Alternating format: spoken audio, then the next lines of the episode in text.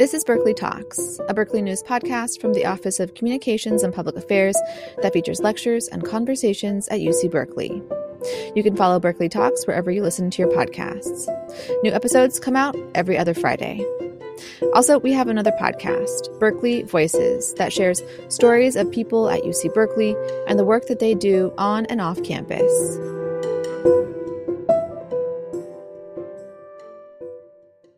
We have an exciting evening tonight. Um, we will be introducing our speaker, uh, who will be thrilling us, I believe. Um, it's a surprise to all of us exactly what he's going to present. But I will tell you that everybody in the audience is fairly intimately familiar with all the things that he's invented. Um, we will be, as you know, I just said, we'll be recording. Um, our speaker will talk, and then we'll still have time at the end for Q and A, uh, as you experienced last week. So, with that, Jasmine, it would be great if you could take it away. Thank you. Good evening, everyone. Um, my name is Jasmine Lau. I'm a third year EEC student here at Berkeley, um, getting my certificates in entrepreneurship and technology and um, design with the Sutardja Center and Jacobs Institute here at Cal. Um, I really enjoyed the classes here with SCET because I could find myself working with a lot of creatives and innovators from all corners of campus and around the world. So since my freshman year in high, in high school, I've been working on like a plethora of technical projects, what I like to call my little inventions. Um, but there were only tiny contributions to the world of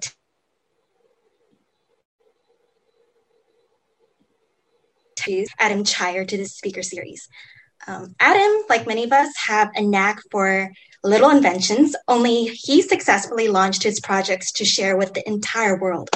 Um, he was recently the co founder and VP of engineering of Viv Labs, which aims to provide intelligent and controversial, um, not controversial, I'm sorry, conversational interfaces um, to devices and services everywhere. Um, he's also famous for being the co founder and VP of engineering for Siri, which most of us probably know and use very often. Um, he worked alongside with Apple after the acquisition as director of engineering in the iPhone and iOS group. And he had two other largely successful startups um, Change.org, which Berkeley students are rightfully on way too often, and Sentient, which helps researchers, innovators, and companies solve problems through complex and large scale artificial intelligence. Um, so Adam has so many more inventions, collecting 38 patents to his name. Um, and he's also a very talented magician, from what I've heard. And I'm really excited and humbled that we get to hear from him specifically about his contributions to in- user interface and artificial intelligence applications in today's world. Um, hopefully, we get to learn tonight the secrets to his magic.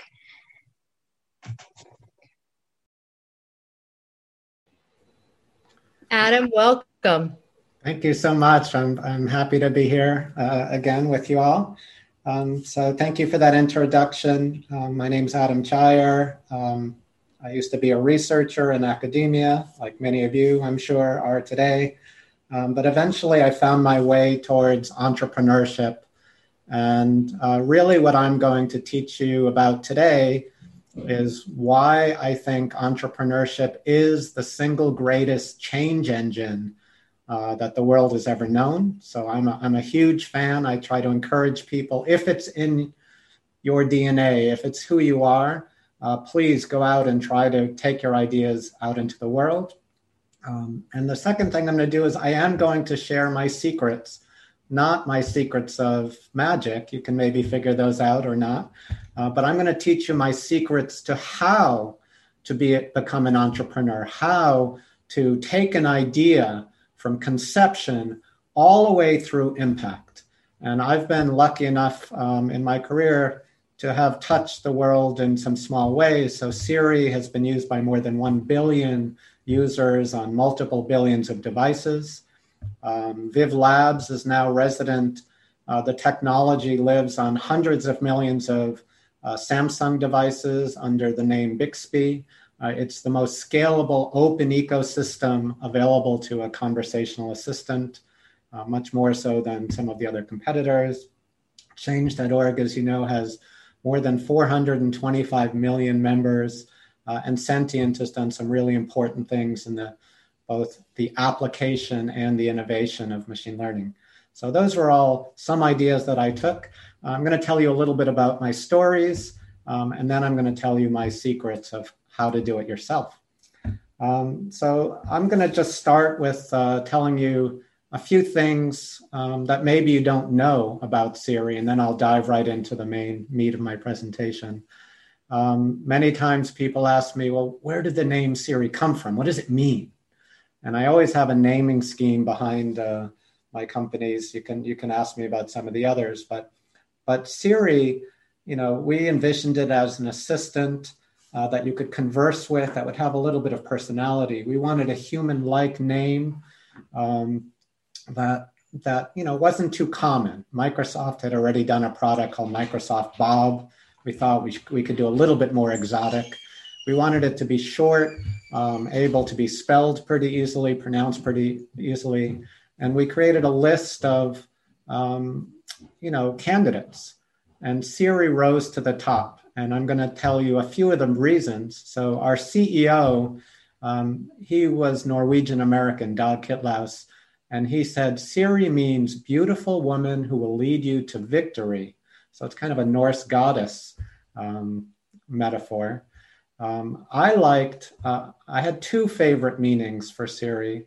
One was, I'm a magician. I enjoy secrets. And Siri means secret in Swahili. So a secret is something that I know that other people haven't figured out yet, perhaps. Um, I'm going to be sharing some of those secrets of entrepreneurship with you today. Um, but to me, you know, Siri was a secret, something we were very working on. Our, our domain name used to be stealthcompany.com with a dash because we weren't going to tell anyone what we were going to do and we are going to change the world. And so we played on that secret metaphor. So Siri to me is a tip of the hat back to our stealth company days. Uh, and then finally, um, you know, my name is Adam. I have a son who's named Noah, and I like not the junior relationship, but I like some naming relationship between parent and child. And so Adam was the first man in the Bible. We're all descendant from Adam, according to the Bible. We're also all descendant from Noah because there was the big flood, and and he was really the father of us all as well. Uh, both have four letters. Both are kind of old time biblical. So there's a relationship between me and my my son through the names. And uh, with Siri, the project I worked on before um, Siri was named Iris. And so I see Iris as the mother and Siri as the child. And if you think about Iris and Siri, the names are reversed. So there's some relationship uh, between the two. So that's just a random story about uh, Siri that maybe you don't know. Uh, a few other things, just quickly. Um, Siri, you know, many people know when when Siri was launched on October fourth, two thousand eleven. Um, so almost, uh, I guess, ten years ago this year. Um, but what many people didn't know is that before Apple launched Siri, it was actually a startup, a, a small startup company called Siri. I was a founder with Tom Gruber and Dag Kittlaus um, October 4th, 2010. So 10 years ago this month, we launched the original Siri that was different and, and, and some, some ways better, some ways worse. Um, but it, it had a big vision, it had an open ecosystem. It was my dream to make Siri kind of the internet, the next internet, um, that people would just ask a question and say, I want to know this or do that. And Siri would help you get it done for every service in the world. So that was the original dream of Siri. Uh, we launched a free app in the App Store, and two weeks later, we get this call, and we hear, "Hey, it's Steve. What you doing? Want to come over to my house tomorrow?" And we're like, "Steve Jobs." You're, you're calling our office because remember we were pretty stealthy we had no sign on the door no no uh, phone you know phone number on our web page and yet somehow steve jobs called us about two two weeks after launch, actually right about, you know, um, right around now, 10 years ago. And uh, we went over to his house and um, he said, I want to buy your company. We said, thank you. We're flattered, not interested. Goodbye. and we left. Um, obviously, that wasn't the end of the story. He convinced us that that um, we might change the world more with Apple than without, and so we we joined. Um, the last thing I'll mention is that um, you know it seems like an overnight success, right? You just launch a free app. Two weeks later, Steve Jobs calls you, and you know a little bit of quibbling, and then two months later, you're working at Apple, um, trying to make this next thing. But what many people don't know is that the first version of Siri was in 1993. So the instant success actually took, I think it was something like 17 or 18 years, um, 17 years at that time frame to, to create. Um, so I had been working as a researcher. I created a prototype that I thought was beautiful and, and really had the vision for Siri as a multimodal conversational way to interact with all information in the world. I've been pursuing that vision for, I don't know, way too long, um, since 1993. Uh, still not entirely successful, but I keep trying. So I just wanted to let you know that that you know the Siri that came out of nowhere was actually you know years and years of research and hard work. Um, but um, after doing all that research, all of that work, I then hit on the idea of how to take it into the world Maybe it's through entrepreneurship. And with that, I will get started. Um, how do you how do you start uh, a company? How do you take this idea that maybe you've been thinking about or working on for a long time and take it into the world? Uh, you actually need, I say, three things to become an entrepreneur. So here, here's the three lessons, and I'm going to teach you each of these lessons. The first thing that you need is a differentiated idea. I'm going to actually show you a slide. I prepared some paper slides. So if you're going to work on an idea, you know, it could be a small idea or it could be an idea as big as the internet. I say pick something big, pick something exciting that will change everything, that can touch a billion people. Because if you're an entrepreneur, you're going to spend all your time working on it anyway. Um, so you might as well work on a big idea rather than a small idea um, just because you know you'll have bigger bigger impact bigger payoff so once you have your big idea that can touch a lot of people if successful you can't just tell people about it you need to build a prototype and you need to explain how is this magical crazy idea better than the competition now why do i use the word magic because i say that an entrepreneurship and a magician are exactly the same. An entrepreneur needs to imagine an impossible future. Think about Siri. 20 years ago, if I told you you could pull a device out of your pocket, it would know who you are and where you are, and you could just talk to it using your words, and it would not only talk back to you, but do things for you, book that reservation, buy a movie ticket, you would have thought that were magic, right? So an entrepreneur has to imagine an impossible future that's desirable, that doesn't exist. Because if it exists, don't do it as a company. A big company is going to do it better than you. They have more customers, more money. So you have to reach far as an entrepreneur, dream big, dream magical. Um, but you have to be very clear why would we want such a thing? Now, and with Siri, that was important. Before Siri, there weren't any large scale mass market conversational assistants that you could talk to. So we had to define that market. And we did it using a prototype. And I don't know if you're interested, but I happened to bring with me the very first prototype of Siri. This is the one we use to show investors, to, to prove to them why can't they just use Google? Why can't they use apps? The iPhone had just come out. We, and, and so here is the first version of Siri. I carry it around in a little box. Let me show it to you. Go back to my overhead cam. Uh, so we have a bunch of cards.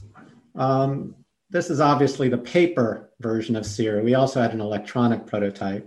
But I want you to see that the cards are all different. You can see them and they're not in any special order. I'm mixing them up, I'm shuffling them as we go. All different, no special order. Um, now I'm going to need someone to help uh, help me with this. Um, Victoria, you could do it, or if you could unmute someone, name someone. I need a volunteer to, to help with this problem. Why did Jasmine do it? Jasmine, can you help out? Yeah, okay. Thanks, Jasmine. I'll tell you what to do in just a minute. Uh, you're going to help me choose the problem to solve. So back then, um, in 2007, when we started Siri, uh, Google was like the technology everybody used. But I said, Siri is going to be better than Google in three ways. A search engine just would give you links, and then you'd have to go read the pages. Siri is going to answer the question. That's the first way. The second thing is that um, with Google, you know, you can only work on one task at a time, like do this and then do that.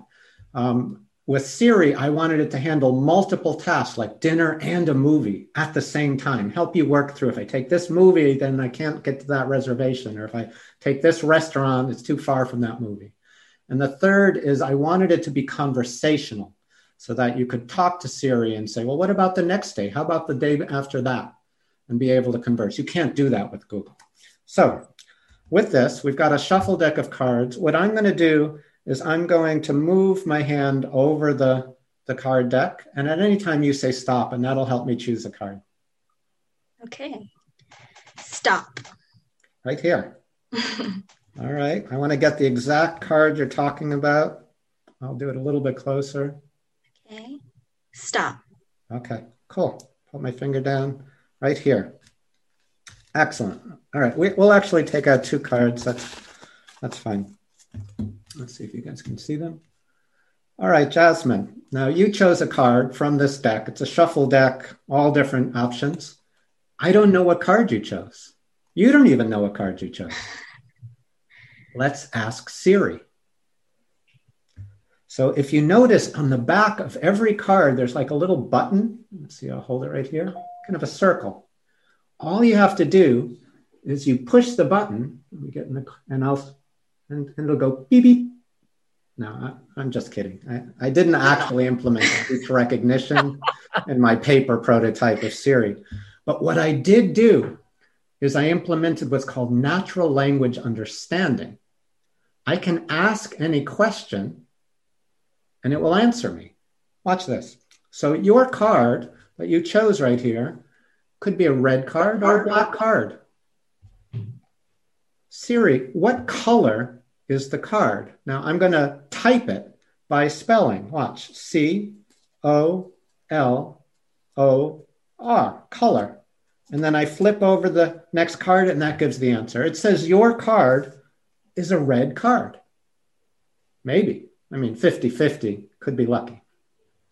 What would be harder is if I asked what number it is. Maybe you picked a six or a two or a king. I, I, it's a shuffle deck. You chose any card. Siri, what number is that card? N U M B E R. The number is an ace. You picked a red ace, says Siri. I mean, I don't know. It's this is not artificial intelligence, but maybe. Now, if it's red, this card could be a diamonds or it could be hearts. Is it uh, hearts? H E A R T S Siri says, ah, no, it's a diamond. Now, every card in the deck has exactly one match. So if I were to ask Siri, what's the match, the M A T C H of your card? Well, if this worked, which would be crazy, I mean, you, I, I don't know what card you chose. Siri says you picked a red ace of diamonds. So the match would be the other red ace, the red ace of hearts. And that means the card that you chose out of the entire deck, shuffle deck, was the red ace of diamonds. Now, investors, Google cannot do this. This is different. This is better. This is a magical prototype. Siri can answer the question, not just give you links. And I can refine that question like a conversation. Is it black? Is it clubs? Or is it spades? and it'll answer me. But I also said Siri could handle multiple tasks at the same time, like dinner and a movie. Now, we actually pulled out two cards for you, Jasmine. We have a second card here. I don't know what that card is. Siri is going to answer the question at the same time. Now, this was uh, the color pile. Siri, what color is Jasmine's other card? Color. Siri says, it's a black card. No way. This was the number pile. Siri, what number did Jasmine choose for her other card? She says you have a black queen. Hmm. Now, if it's black, it could be clubs or it could be spades. Is it spades? It is indeed spades, says Siri. And every card in the deck has exactly one match. So if you chose the black queen of spades, the match would be the other black queen, the black queen of clubs. And that means you also chose the black queen of spades. So, that, my friends, is uh, an example of what every entrepreneur needs to do um, when they're creating a company. It's have a big idea, something that seems magical, um, but is also, you know, possible and and you want it to be differentiated. You want to be very, very clear. Why is this better than anything else that I can get on the market uh, today, including, um, you know, Google or anything else? Oh, and I had one other uh, one other story, just random story before I continue you know, Siri used to do all this functionality like um, what's the weather, um, get me a sports score, all of that kind of stuff. But they're also a little bit of personality. So many people love to ask Siri all sorts of questions, not those domain functional questions, but kind of the chatty questions. And I used to run uh, Apple's, you know, implementation of Siri. I got to see the logs. Do you know what the number one question that people ask uh, Siri? You know, the non-functional, just a chat question. What would you ask, uh, Jasmine? What what kind of questions would you ask, or maybe your kids ask if they're playing with Siri? Any ideas? Are you real? Are you real? That's a good one. I see. I see in the chat. There's uh, what's the time? That's functional. What's the weather? I saw one. Can you marry me? Actually, that's in the chat. We're seeing it. That's actually the second most popular. And the, the single most popular question is Who are you? Close. It's always about relationships. It's do you love me? It's, do you love me is the number one most popular question. We implemented all those types of questions back into our prototype. Uh, let, let, me show you. Let me, I have to cut the deck and kind of clear, start a new conversation, so to speak. Uh, so if we were to say, um, do you love me? I would say, Siri, do you love me? Uh, let me, I have to type it, sorry. L O V E. And Siri says, she loves me. She gives me a heart. So there it is. Number one question people ask Siri. All right, so that's the first lesson. Uh, when you have an idea uh, as an entrepreneur, Make sure it's a big idea, a magical idea. And, and we really did this with Siri. We didn't do it obviously with paper cards. We, we had a software prototype, but the idea that everyone had an iPhone in their pocket in 2007 with Google on it, with apps. And we said, We've got a question, we've got a problem to solve. Can you solve it using Google? Can you? Here, you have five minutes. I've got some money on the table. Um, you know, can you solve it using Google, can, apps, smartphones, Wi-Fi, the internet? And they couldn't do it. And then we pulled out Siri and solved it in like 30 seconds. That was a way of showing why is our idea better than the competition. That's important for every entrepreneur. Okay, so that's step one. Um, lesson two. Let me get lesson two. Now that you have your big idea, bring up the slides again. you're going to need a team uh, to help you on this on this quest. Uh, now, I've determined, at least in my view, that there are four skills you want to have in your founding team.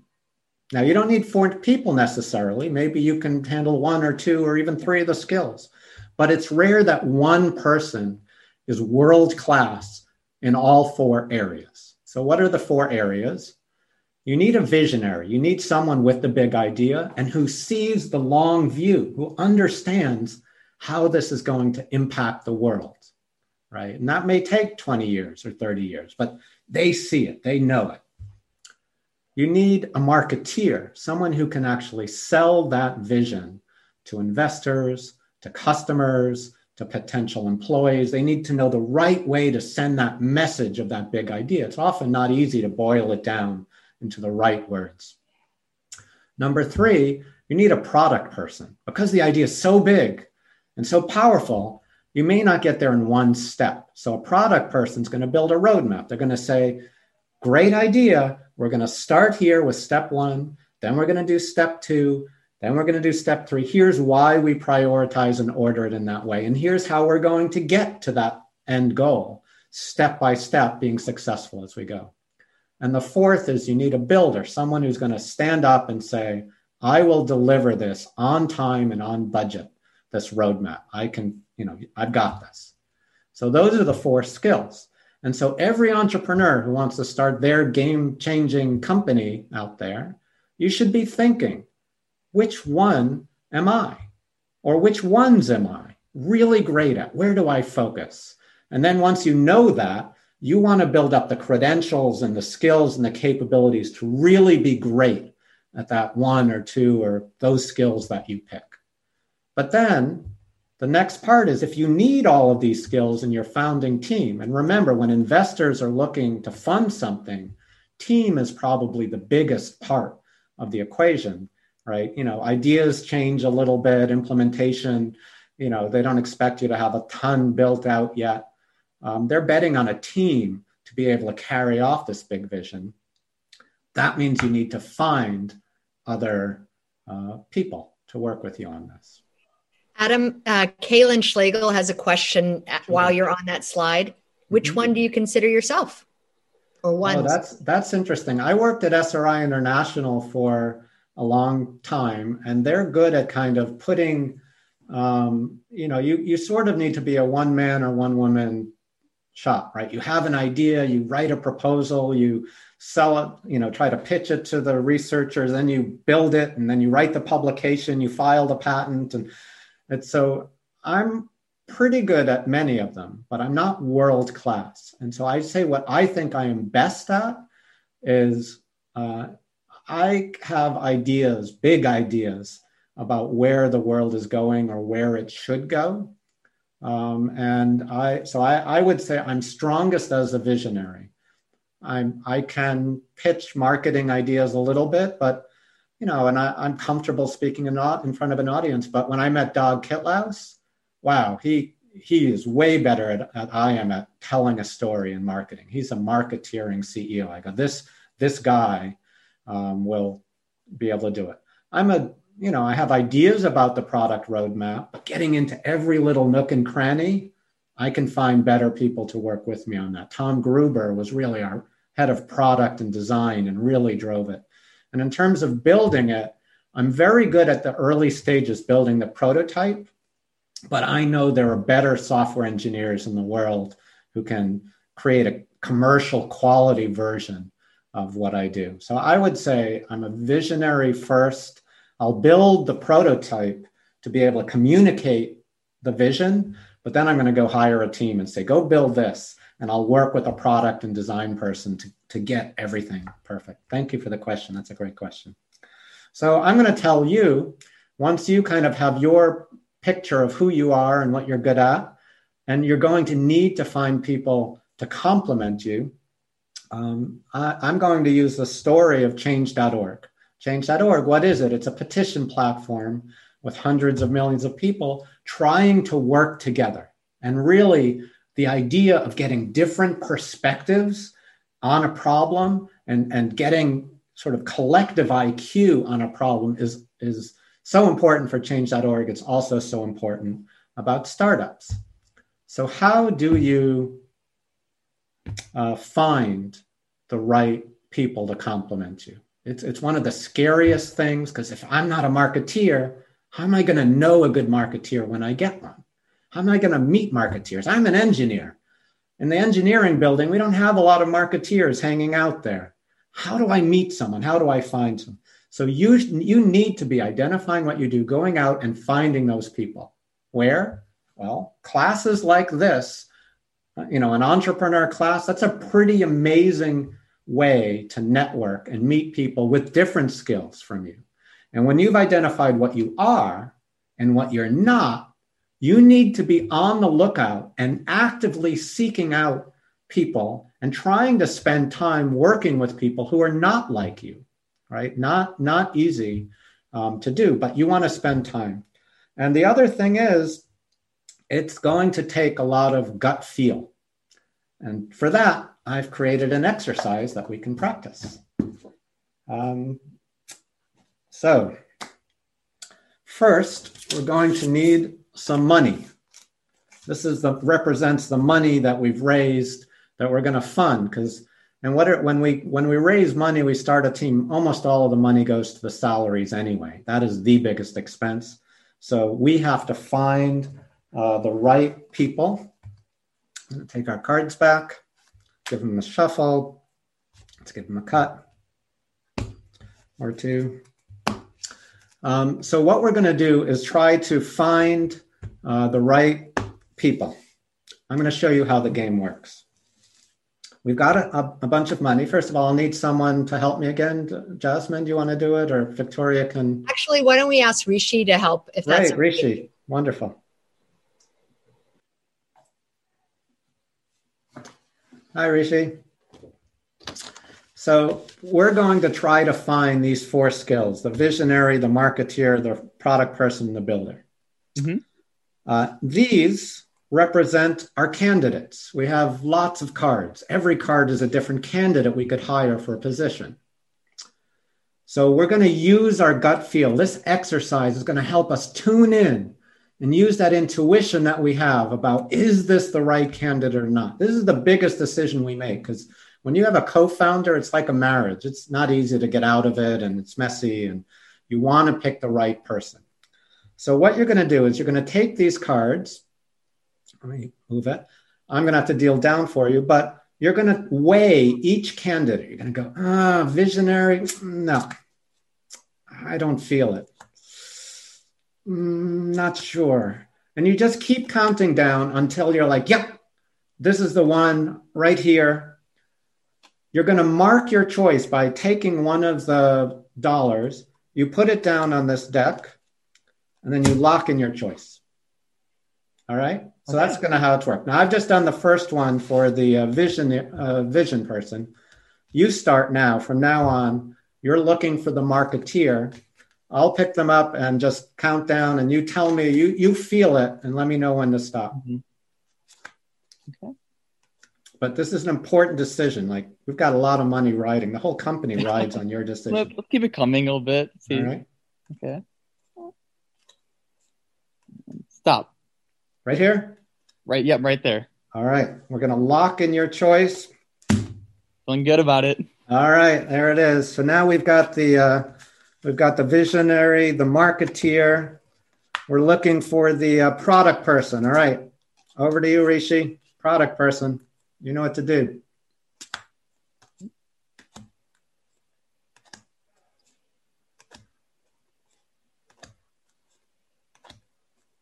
man, this is intense. This is like so important. Like, yeah, that's very important, right? So, yeah. and uh, how about now? Here. Oh, yep. Actually, now take the last one out. Last card. So right before that. Here. All yep, right. We're good. Lock it in. All right. All right. We've got one more to do. Oh, I brought a hundred dollar bill. This is for all the marbles, Rishi. Uh, you got to get it right. The, uh, this is for the builder, man. You got to pick the right. If he can't deliver, I mean, it's all about execution, right? So the builder's got to be the most important. It is. I, I, am a tech guy, so I believe so. But they're all important. Mm-hmm. Continuing, yeah. Oh man, the, the pressure. I'm putting a lot of weight on the builder. So yeah, no, no, pick a good one. Get the right skills. Right there. Yeah, that's the last one. Yep. You're sure? Yep, I'm confident. All right, man. There we go. So we've had all these different candidates. You know, we spend time with them, we look at their resumes, but what matters is we, we need to get the best in the world at these uh, these choices. So let's see how we did. Gotta spread them out. All right. So we had card, card, card, and card. Those are our choices. I don't need these anymore. So how did we do? So the first one was the visionary. And we picked out of all of these possible choices, could have picked any of these things. We need the best in the world. Ace of diamonds. Now, the reason the ace of diamonds is the only candidate is that the diamonds are at the end of the rainbow. The visionary can see the long path and how we're going to lead to glory uh, to diamonds. Now, I think that's pretty impressive. But remember, I, I chose the visionary. So, you know, maybe I did something. But from here on, it's all you, Rishi. Yep. I'm pretty good about it. Uh, marketeer. We chose the ace of hearts. Now, the marketeer makes you fall in love with the product, that understands it and, and just really feels it. This is the only candidate out of the entire deck that could have done that job. So we're on a good path. You're, you're doing fantastic. All right. Number three, the uh, product person. Product person is ace of clubs the, the, product person has to really think about the one, step one, step two, step three, really dig in and define that product. And step one, step two, step three, only the ace of clubs could do that. I think that is the absolute perfect uh, candidate. But as, as you and I know, as, as kind of tech people, maybe, it's the builder that really matters. We have a lot of money. If we can't deliver this product, it's all over. You, you went deep I, I would have maybe stopped a little earlier, but we'll see. The builder can only be the ace of spades, the guy who's really going to dig in and do it. So, Rishi, out of this, the full set of possible candidates, you used your intuition. You thought of exactly the right choices to put together the team. And with this team, you're going to be able to raise money and go off and build a product and, and be successful. That's a huge step. You need the right idea and then you need the right team. Excellent job. Thank you so much, uh, Rishi. All right, we're well on our way. So there's really only three steps to entrepreneurship. It's it's so easy. It's that easy. You need the right idea at the right time. You need the right team with the four skills the visionary, the marketeer, the product person, and the, and the builder. And then, with that, with the right idea and the right team, you can now raise money. Right now, you can go to investors. You go, I've got a big idea. It's differentiated. I've got the team to pull it off, world class in every department. They'll give you money. And now it's all about execution. And I have something to say about that. Now, the way it works is that when you raise money, that money gives you time. In fact, you can calculate the number of days until you die as a company. Literally. Why? If you raise a million dollars and you spend a certain amount of money every day, right? You're paying out your office costs, you're paying out the salaries you can figure out when are you going to run out of money. And when, and the whole game as an entrepreneur is with the time that you've bought, you have to produce more value than you spent. It's in your control if you make efficient decisions. So if you kind of mess up and you pivot too many times and you don't produce something good, when you run out of that money and it's time to raise more money, they're going to look at what you built and say, no, I don't see it anymore. It's not worth anything more. But if you do something great in that time, you can now raise more money at a higher valuation. And entrepreneurship is like a stair step. You earn the right to get onto that first stair. You have so much time, maybe a year, what it may be a little more.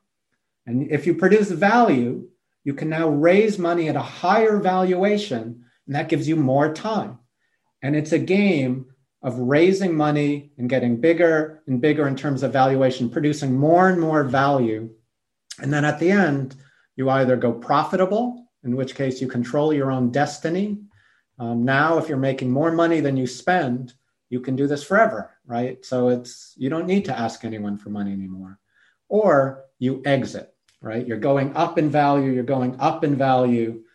Well, at each step, it's going to be about double. If you've raised money at a 10 million valuation, your next round has to be at least at a 20 million of value. Then after 20, you have to raise at 40. Then after 40, you're like getting close to 100, then 200, then 500, then a billion. Every time it doubles, it's an exponential curve. That's a lot of pressure. And so you need to choose if you're not going to go profitable soon, you need to get off the merry-go-round at the right time. Exit either as an IPO or through an acquisition. Um, and if you if you can't produce enough value and this increasing um, urgency to, to double every time, then you die. It's a, you know, a down round is a terrible thing. So, how do you do that? How do you create value um, at, at each step? You have a certain amount of money, certain amount of time, because you know every time you hire a new person, that shortens your runway, but you can produce a little more. So hire the right people. We learned about that in the last lesson. Um, but this is how you do it. So, important or efficient decisions is really what's going to make you successful at every step of that staircase. And how do you do it? Steve Jobs says people think focus is saying yes to the thing we've got to focus on, but that's not what it means at all. It means saying no to the hundreds of other good ideas there are. Innovation is saying no to a thousand things. And that's the key to efficient decisions. Um, and you're in luck. Uh, you're saying, well, how do I do that? How do I make the right decisions? I've come up with a little exercise to help you practice. So with that, I'm going to, while I get set up, um, could you help choose choose someone uh, who's going to help me in this exercise? Uh, Victoria, would you pick someone to join me? Uh, I just promoted a student, so. Why don't we have Pranati do this? Yeah, one? let's try Pranati. Okay.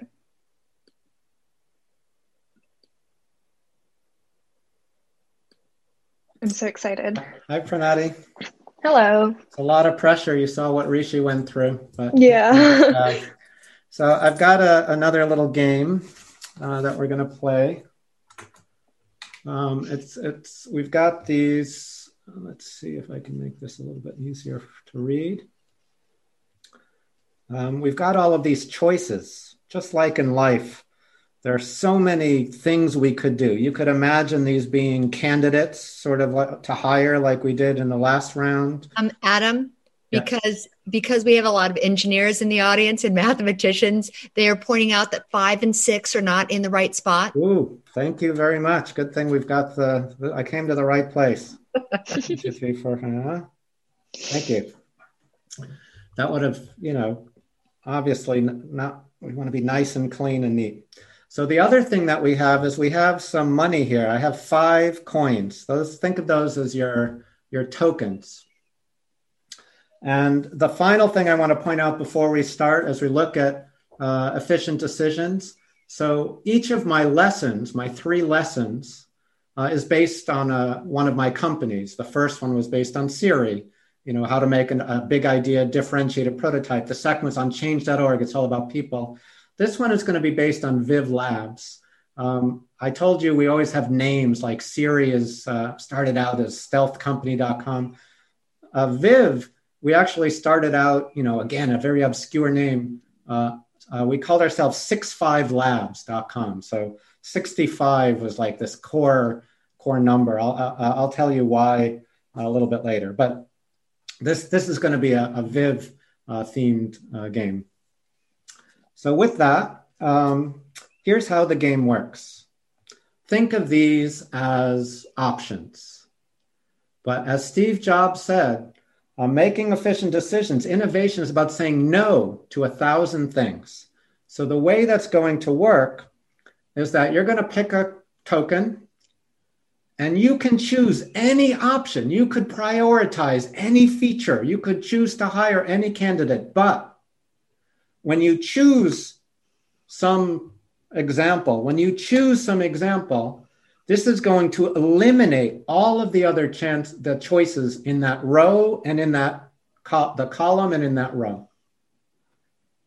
So you're going to be focusing not only on the, the yeses that you choose, but the no's that that eliminates. If you're focusing on this priority, you know, this feature, that means you're not focusing on a thousand other features, right? And balancing that is so important.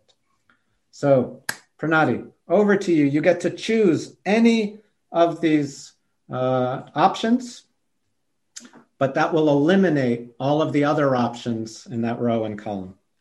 So what I get to pick five for each. Yeah. So just pick, let's start with one. Which do you choose? Um, four. Four. You're sure? We're going with this feature, this candidate? Four. Okay. If we do Seven. that, wait, wait, wait. First, if we do that, mm-hmm. because you're not just saying yes, you're saying no to no. all of the others in this row and all of the others in this column that really helps bring clarity uh, to what to what you're doing. Okay, we've got four. You have uh, four more tokens. Um, seventeen. Seventeen. Interesting. All right, that eliminates uh, these, and that eliminates these. All right. Twenty-five. Oof it's getting tougher. That eliminates these, and that eliminates these. Two more choices. There's only one perfect combination uh, to, to win the game. Execution is about making the right decisions, the right choices. One mistake will change everything.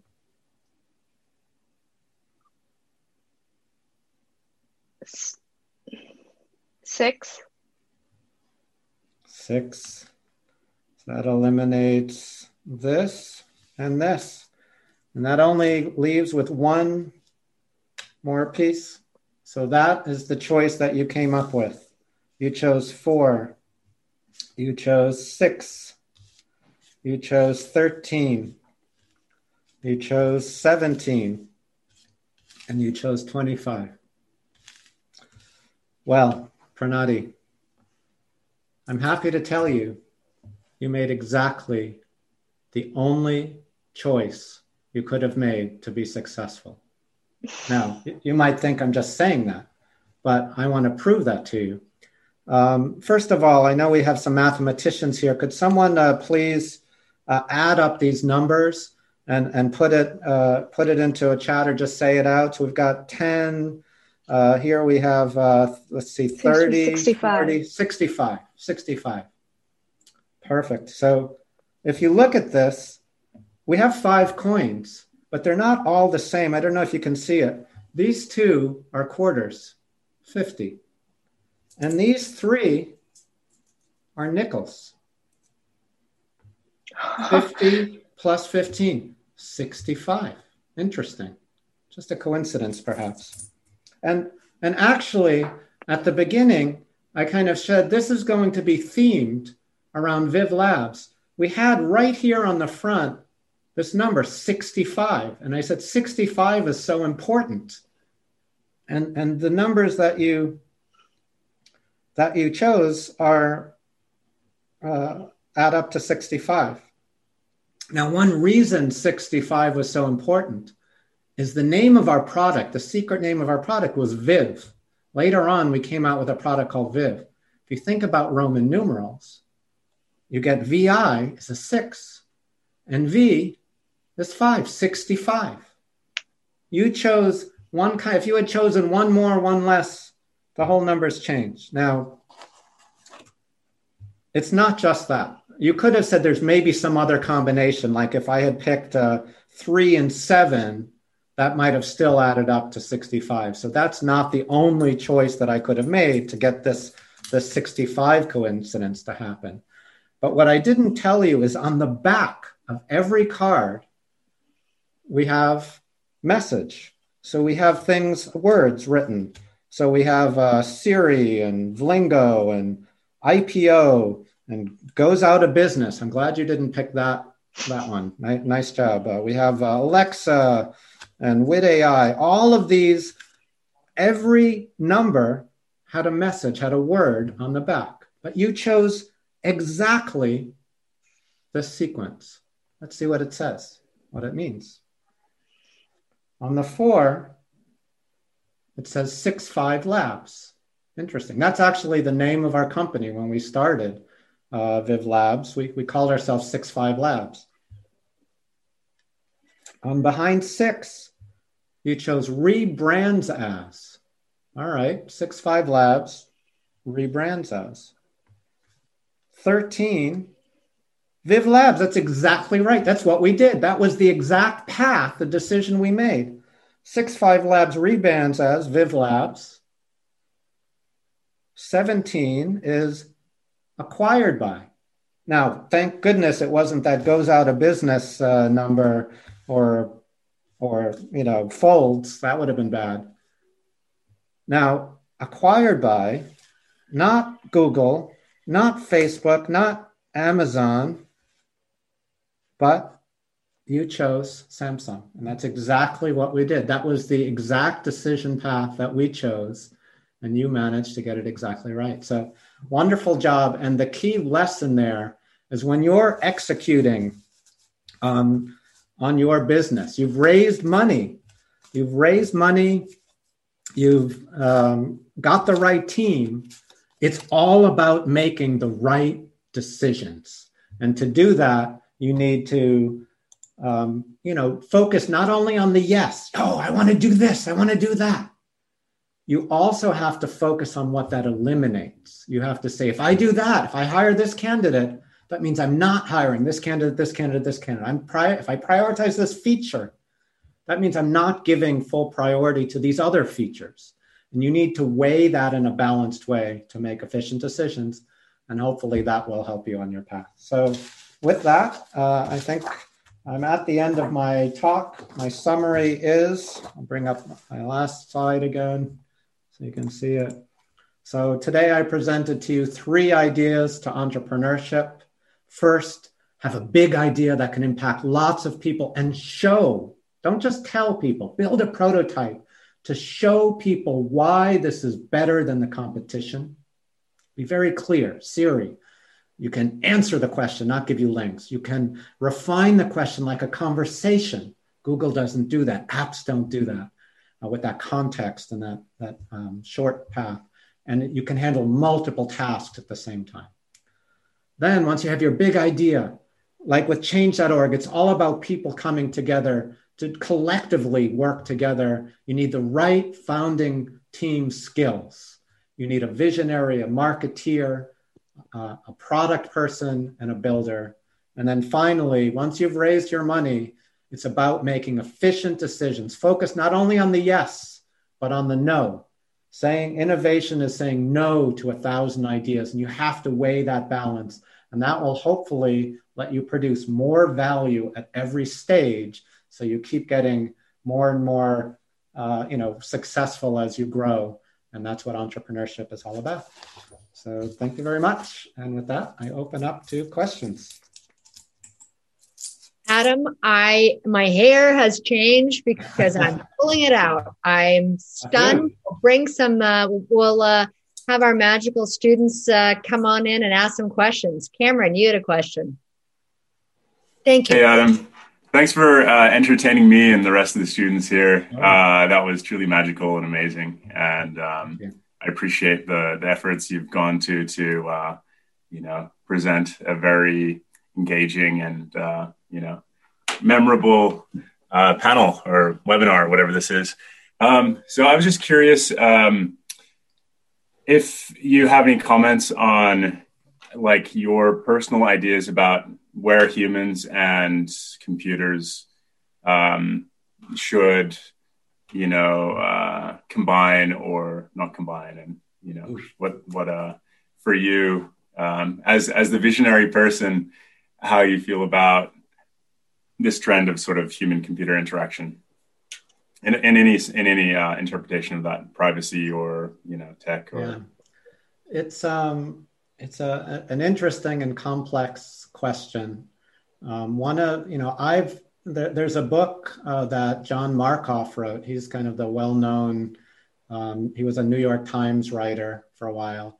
He wrote a book called Machines of Loving Grace that explores a lot of this, a lot of this question. So you might enjoy it. And he really places this on what is the role of AI and machines in, in humanity um, and really kind of pitched it as two sides. He says some in some visions, and, and this is where I, I like to live. Um, and he correctly he talked about Siri, and non-obviously he put it on what I view the right side is he said computers should be a tool to augment human intellect. So he put he called this duality IA versus AI. And so IA is intelligence augmentation. And what that means is it's about us. Tools are just amplifying our capacities, our knowledge. They're there to just help us um, be better, but we are first. And for me, Siri was always like that. All of the things I've worked on is, is trying to be a, a tool that helps an individual or a community extend and amplify their capabilities, but they're in control. They make the decisions. The other side, AI, is a vision where, you know, the machine knows better than we do in certain ways and can actually make the decisions for us and take take us out of the loop of those decisions. So maybe a self-driving car, if you're hands off the wheel. And once we get to level five and we're not even paying attention, it's making the decisions for us and it's removed us from that process. But that also gets into kind of scary areas. Um, I have a friend, uh, Bryan Johnson, who started uh, a company called Kernel. And there, you might have heard of Neuralink. Uh, Elon Musk started Neuralink. Kernel is Neuralink on steroids a couple years before Elon Musk did this. He's literally talking about brain machine implants, um, where he, you know, he literally wants to put computer chips in our brain. And for people who don't think that will happen, it, it already exists. Uh, if you think about cochlear implants, co- the way cochlear implants works is they literally open up your head and do brain surgery. They put in chips and, and link them up individually to neurons. They put out, then they sew you back up. They put a microphone and software processing, processing the signal, the input signal that stimulates electricity on the neurons. And your brain learns uh, through neuroplasticity how to adapt and understand these completely new signals, even though they are very different than the signals that used to come in. I'm like, whoa. So if you can do that, if the machine of the human brain can adapt to inputs and you can bind the two together, how far is cochlear implants from the, the idea that I can just think of something and transmit it to you and you'll be able to interpret it, or I can have infinite memory that's now accessible in my brain? These, I, am actually, um, I'm not sure I want this, but I actually believe that um, in my lifetime, we will have more of these kind of, I'll call them cyborg like situations. Not, I'm not happy about it, but I, I think technically we may get there. And as opposed to like people talk about general AI and, and machines going to become smarter than humans soon. I mean, Ray Kurzweil published a book, um, The Singularity is Near, and he says that uh, within this coming, within this present decade, there will now be machines that are generally more intelligent than a human. It'll be like literally an extraterrestrial, a new type of intelligence will exist on Earth, and we will no longer be the most at the top of the food chain in intelligence. I don't believe that at all. Uh, I've, you know, in AI, um, yes, we can apply it in very narrow tools, but in the case of general AI, meaning what a two year old does take a few examples from one situation, extract what's meaningful, and then apply that lesson in an entirely different context. We don't have machines that can do that today. And I haven't seen any um, approach proposed that makes me feel we're on the right track. I think we're going to, in order to get to general intelligence as opposed to much narrower intelligence, I don't think that will happen in my lifetime. I could be wrong, but I haven't seen much. So I'm more bullish, if you say, maybe more scared about the cyborg piece. Um, but I, I, I hope that uh, humanity leads and that comp- the role of AI and computers is only as a tool extender to our capabilities, not as a replacer, not as um, something that takes over uh, many decisions for us. So I don't know if that answers your question, but um, I think that was really interesting and um, informative, and it makes me think. You know, if um, well, in in your perspective, is Siri more fallible or less fallible than humans? Is Siri less fallible? I think um, you know Siri is a tool. It's an imperfect tool. Uh, it, it was all about finding the shortest path to a task. So, how can you shorten time to task? Um, it's if I know you well, if I have context about you, I don't need to ask you lots of questions because I know you. But if I don't, I need to ask questions, but I should learn from that. And so the idea of Siri is using language context, using long term context of what it knows about me.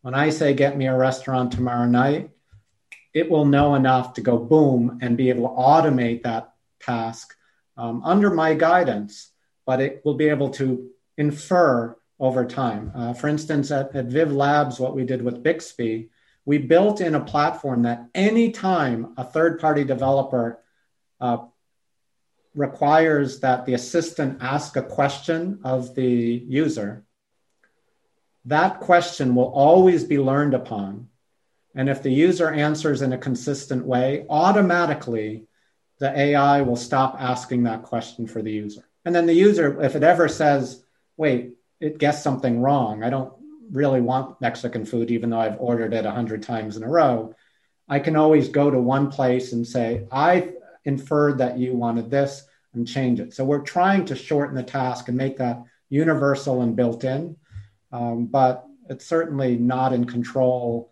it's only trying to help you get to the job done. So obviously, hum- humans are running the show when dealing with Siri, and, and Siri is quite imperfect, even um, on the tasks it knows. Thank you so much. I, I, have so many other questions, but I, will let it. Um, Cameron, pass the torch on to the other students. But thanks, we're Adam. Doing some magic here. We have about twelve questions. I don't know if we'll get through all of them, but we have about fifteen minutes, Adam. And I think Amrita's question is next. Hi, my question is like I'm interested in ethical AI and I kind of wanted to know like why was Siri's voice made female and then why do you think like so many AI assistant voices like Google Home and all these different AI are, are default female like I know you can change the accent and the gender but like it seems like it's default female so like is there some sort of science behind making the AI voices female and like how does this affect how people perceive AI? Right. Uh, great question. So Siri Siri was not default female when it first came out in many of the countries that it launched. It was uh, in U.S. but in France and in Australia, it had a male voice. And it, when we first came out with Siri, uh, you know, 2011 by Apple, um, it was a mix. Some countries had female voices, some countries had male voices, and it wasn't possible to change at that time. Uh, Siri, in terms of dialogue, the words that it used was always gender neutral. So there was never any prescribed gender assigned to Siri. So if you ask Siri, are you a man or a woman? It would say neither. I'm something, it would never say I'm female or I'm male. And, and the fact that, that people ascribe certain tones to male or female, we chose a range of tones again in different countries different languages. So some are what would be prescribed as male clearly more male sounding and some were female. But um, at least in my approach and, and, and what we had always envisioned for siri i wanted a user to be able to um, prescribe what they thought they wanted siri to be uh, there was a backstory for siri we had to answer very important questions uh, in a consistent way. If you're going to be able to converse with an entity, you need to be able to answer questions like, is it, is it male or is it female? And we chose neither. Is it human, machine, AI, or other? What's the relationship to Apple? Is it an employee? Is it a, a fan? Is it independent? What what tone do you take with all of these kinds of questions? Because the responses that you get. So we we wrote a backstory with answers to those questions, and then we dribbled out clues uh, about those answers uh, through some of the chat things that I referred to in one of my magic tricks. So if you used to say, um, "What is what is uh, your favorite color, Siri?" it would actually give some interesting, revealing information. I don't know if that's persisted in the nine years since then, but it would it would give interesting perspective on is it male, female, human. There was in, hidden in the answer to that uh, other AI machine. You you got something. You're like, oh, that's an interesting response. I guess Siri is its backstory. So um, so you know, I know there is some research on on genders and how people perceive it. Um, I'm not up on those. I, in my vision, I did not want um, Siri to be perceived as either female or male. Uh, and the Apple version that we rolled out did not. It was it was a mix. We could only partition based on countries, and then immediately after year two, we allowed people to toggle the voice uh, to their liking my son just thinks it's the funniest thing to put like an Australian voice uh, for both speech recognition and text to speech. And he'd be like, hello, or, or English. And he'd be trying to speak to Siri and it would speak back. And he thought it was the funniest thing when he was growing up. And, and that's for me what it should be allowing the user to define the Siri that's in their mind. Um, that's why we'd never put a face. Uh, people ask, why isn't there an avatar? It's like I, I want it to be more like a book. When you're reading a good book, you form your own impression of what that character is like. And my impression will be different than yours. And we wanted to let the users engender their own conception. Yeah. So yeah, today they probably say green and purple and blue with, and they've lost that that nuanced trend. There've been a lot of people working on dialogue. I see in the in the corners in the old days, it would say something like, um, it would say something like, there's no exact word for it in the English language, but it's it's I guess the closest thing to your spectrum would be uh, a greenish, huh. something along those lines. So anyway, next question. Um, uh, we'll go with Jonathan and then um, Kush and then Peter. And Jonathan had a question that's a great follow up and something you just said. Jonathan. Yeah. So my question was, do you have any books that you've read on entrepreneurship that you could recommend to all of us? Um, uh, that that's a great question. Um, honestly, when I became an entrepreneur, I literally did not know what I was doing. There weren't entrepreneurship classes I had taken. I didn't have an MBA. Um, there weren't conferences to go to. I didn't even know any entrepreneurs. Um, so I've always taken the approach of um, just make it up and go for it. And I broke every rule. So, for instance, um, every book I'm sure you read on entrepreneurship says um, focus, focus, focus is the key. Otherwise, you'll never succeed. None of them said start three companies at the same time. And yet I did. And it worked out okay. Siri was my day job, change.org was, or Sentient was my night job, and change.org was my side side hustle project at the same time. And it worked out. All three of them were successful. So um, I've always personally had um, a little bit of a distrust somehow about entrepreneurship books.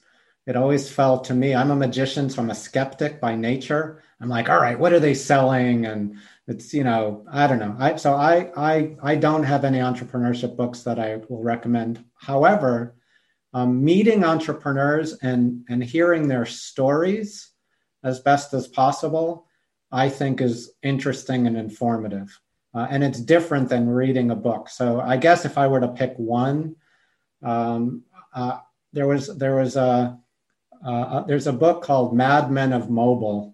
So I don't like the title. I don't like the a bunch of things about it by Danielle uh, Newman Newsom.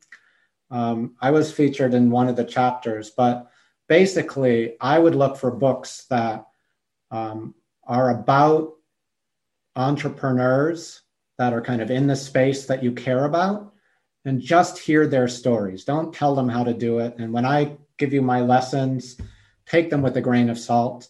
Um, but but learn from stories and and then think about them not as this is the way it has to be done. It's just think of them as this is this is interesting. I'll consider it, but then I'm going to do it my own way. If you find your own way, that's the most important thing. So thank you. I appreciate that. Sure.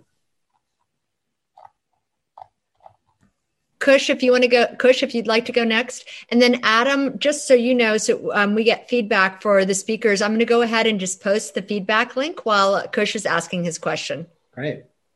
Hi, Kush. Hi, Adam. Absolutely a fan of Siri and Change.org and of you. Um, okay. I really think you helped create some of the products that have really changed the world.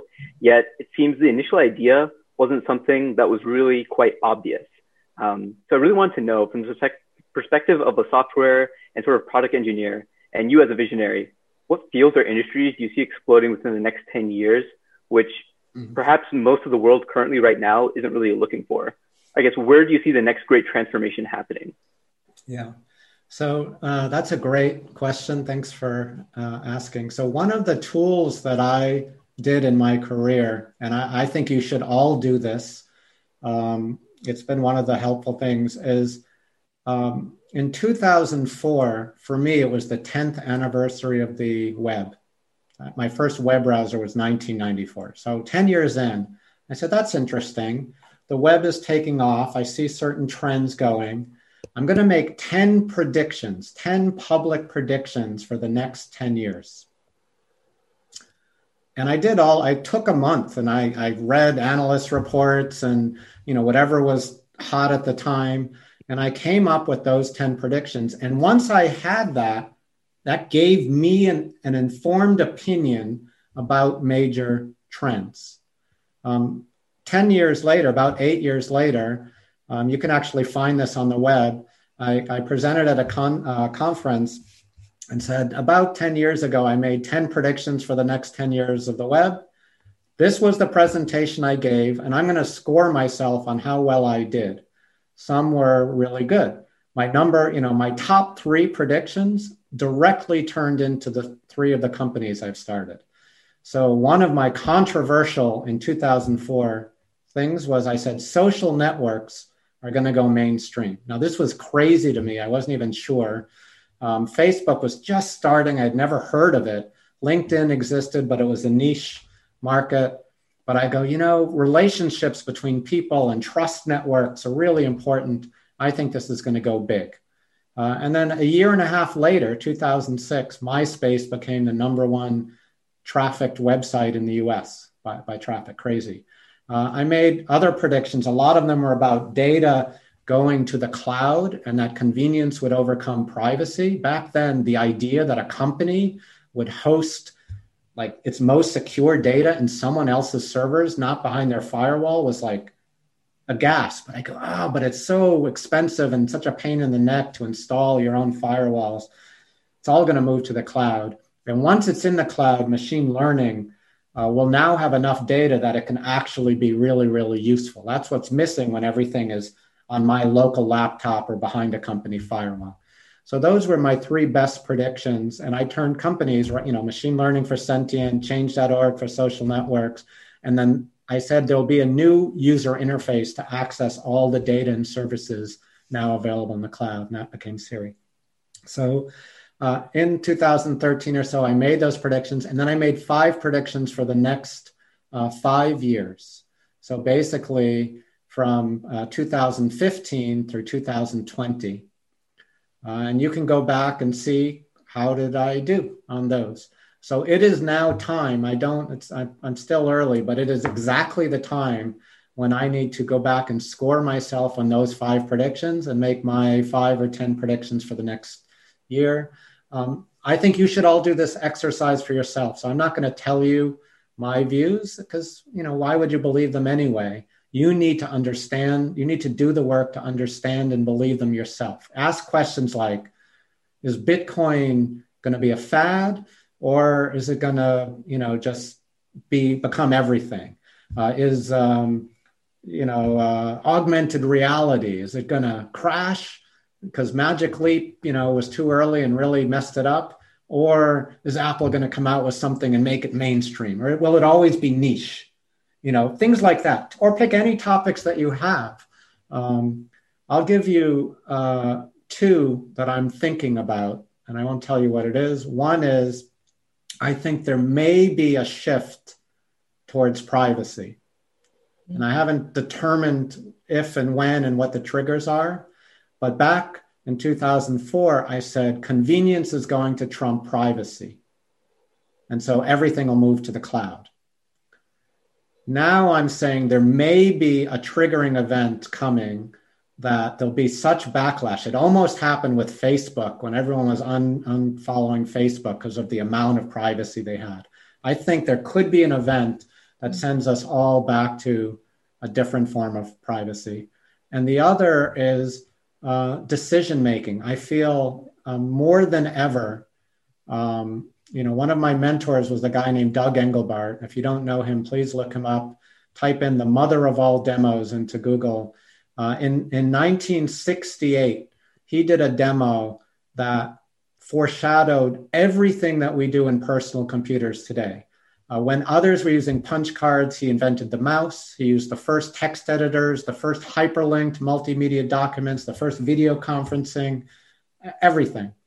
And he, he did it because he said the world is going to be faced with global important problems pandemics, climate change, uh, human rights, animal rights, hunger, poverty. These are big issues that, unless we can get better at collective problem solving, we will not survive as a species. And it feels to me right now that the world is, is really, his, his early predictions are like more tangible than ever.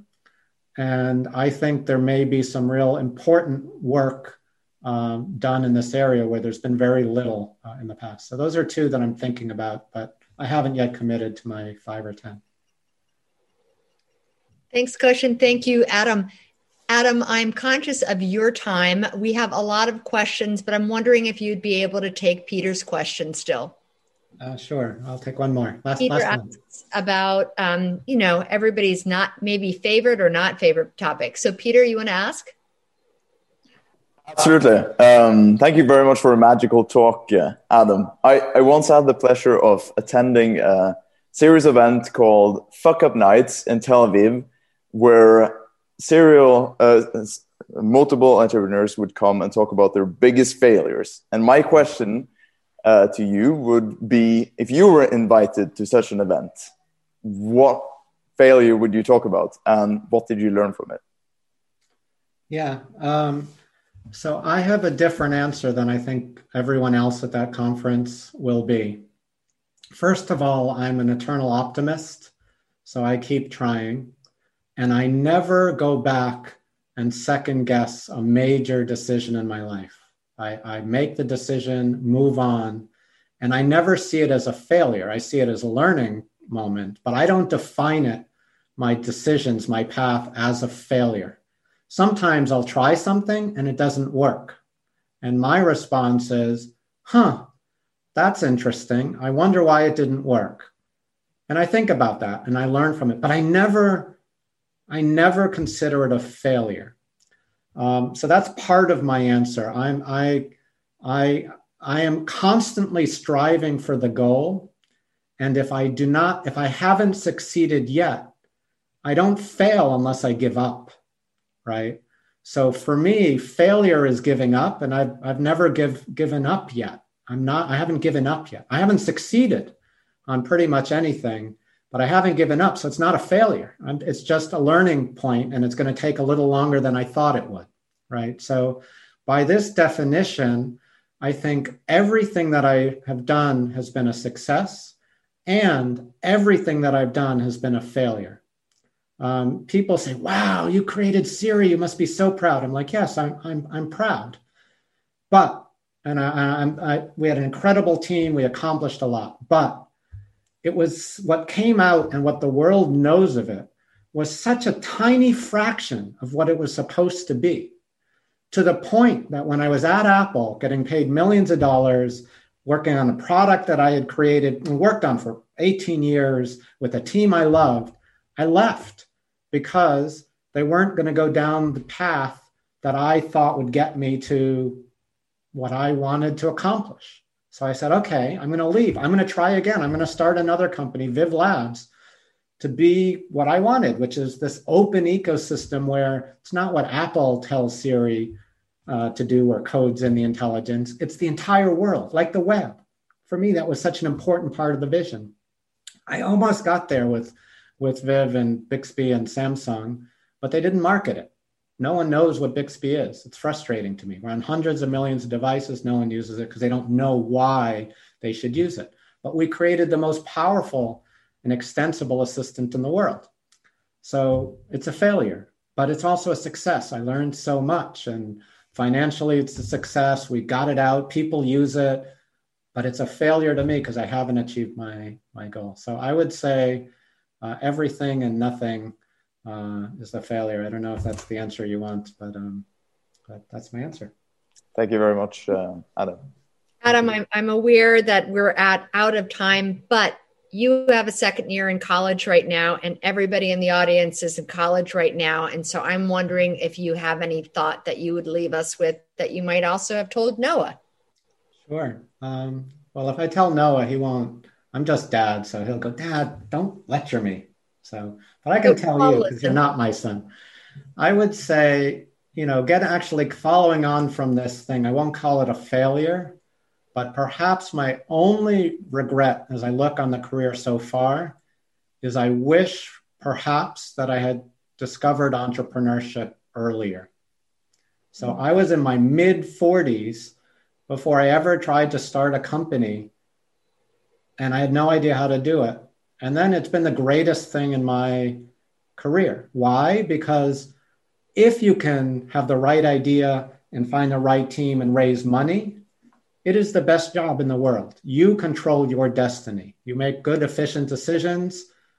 You can execute. You're going to be successful. If um, and if not, you're working with people that you love on a problem that you care about, um, and you're paying yourself a decent salary, there's literally no risk. And you're learning lessons. If you don't succeed yet, then you've learned a lot to try again. So for me, if entrepreneurship is in you, my lesson to myself is like, wow, this has been like, I've worked in big companies, I've worked in research labs, I've worked in other people's startups. Starting your own company is is for me the most fulfilling job and I, I kind of wish i would learn have started a little earlier so you're already 10 steps ahead of me taking a class like this or attending a lecture like this i didn't have any of this Um, you are surrounded by 258 participants who might be your future teammates or network people, and they also care about entrepreneurship. That's way more than I had. So I guess the lesson that I would tell my son, I go, entrepreneurship is not for everyone. Not everyone fits one of those four skills. Not everyone wants to have the joy and the frustration that comes with trying.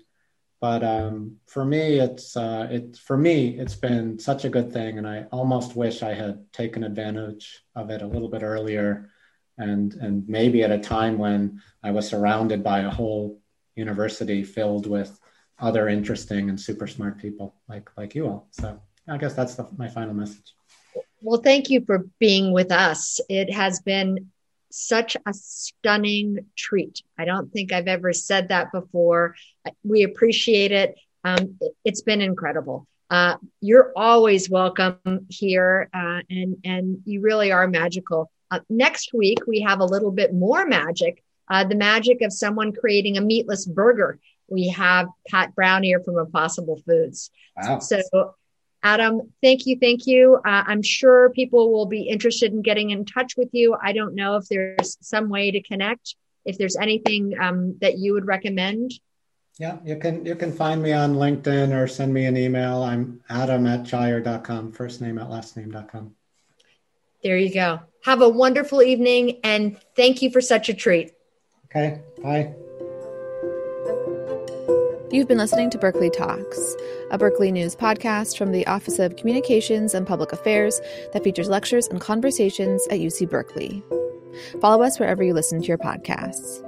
You can find all of our podcast episodes with transcripts and photos on Berkeley News at news.berkeley.edu slash podcasts.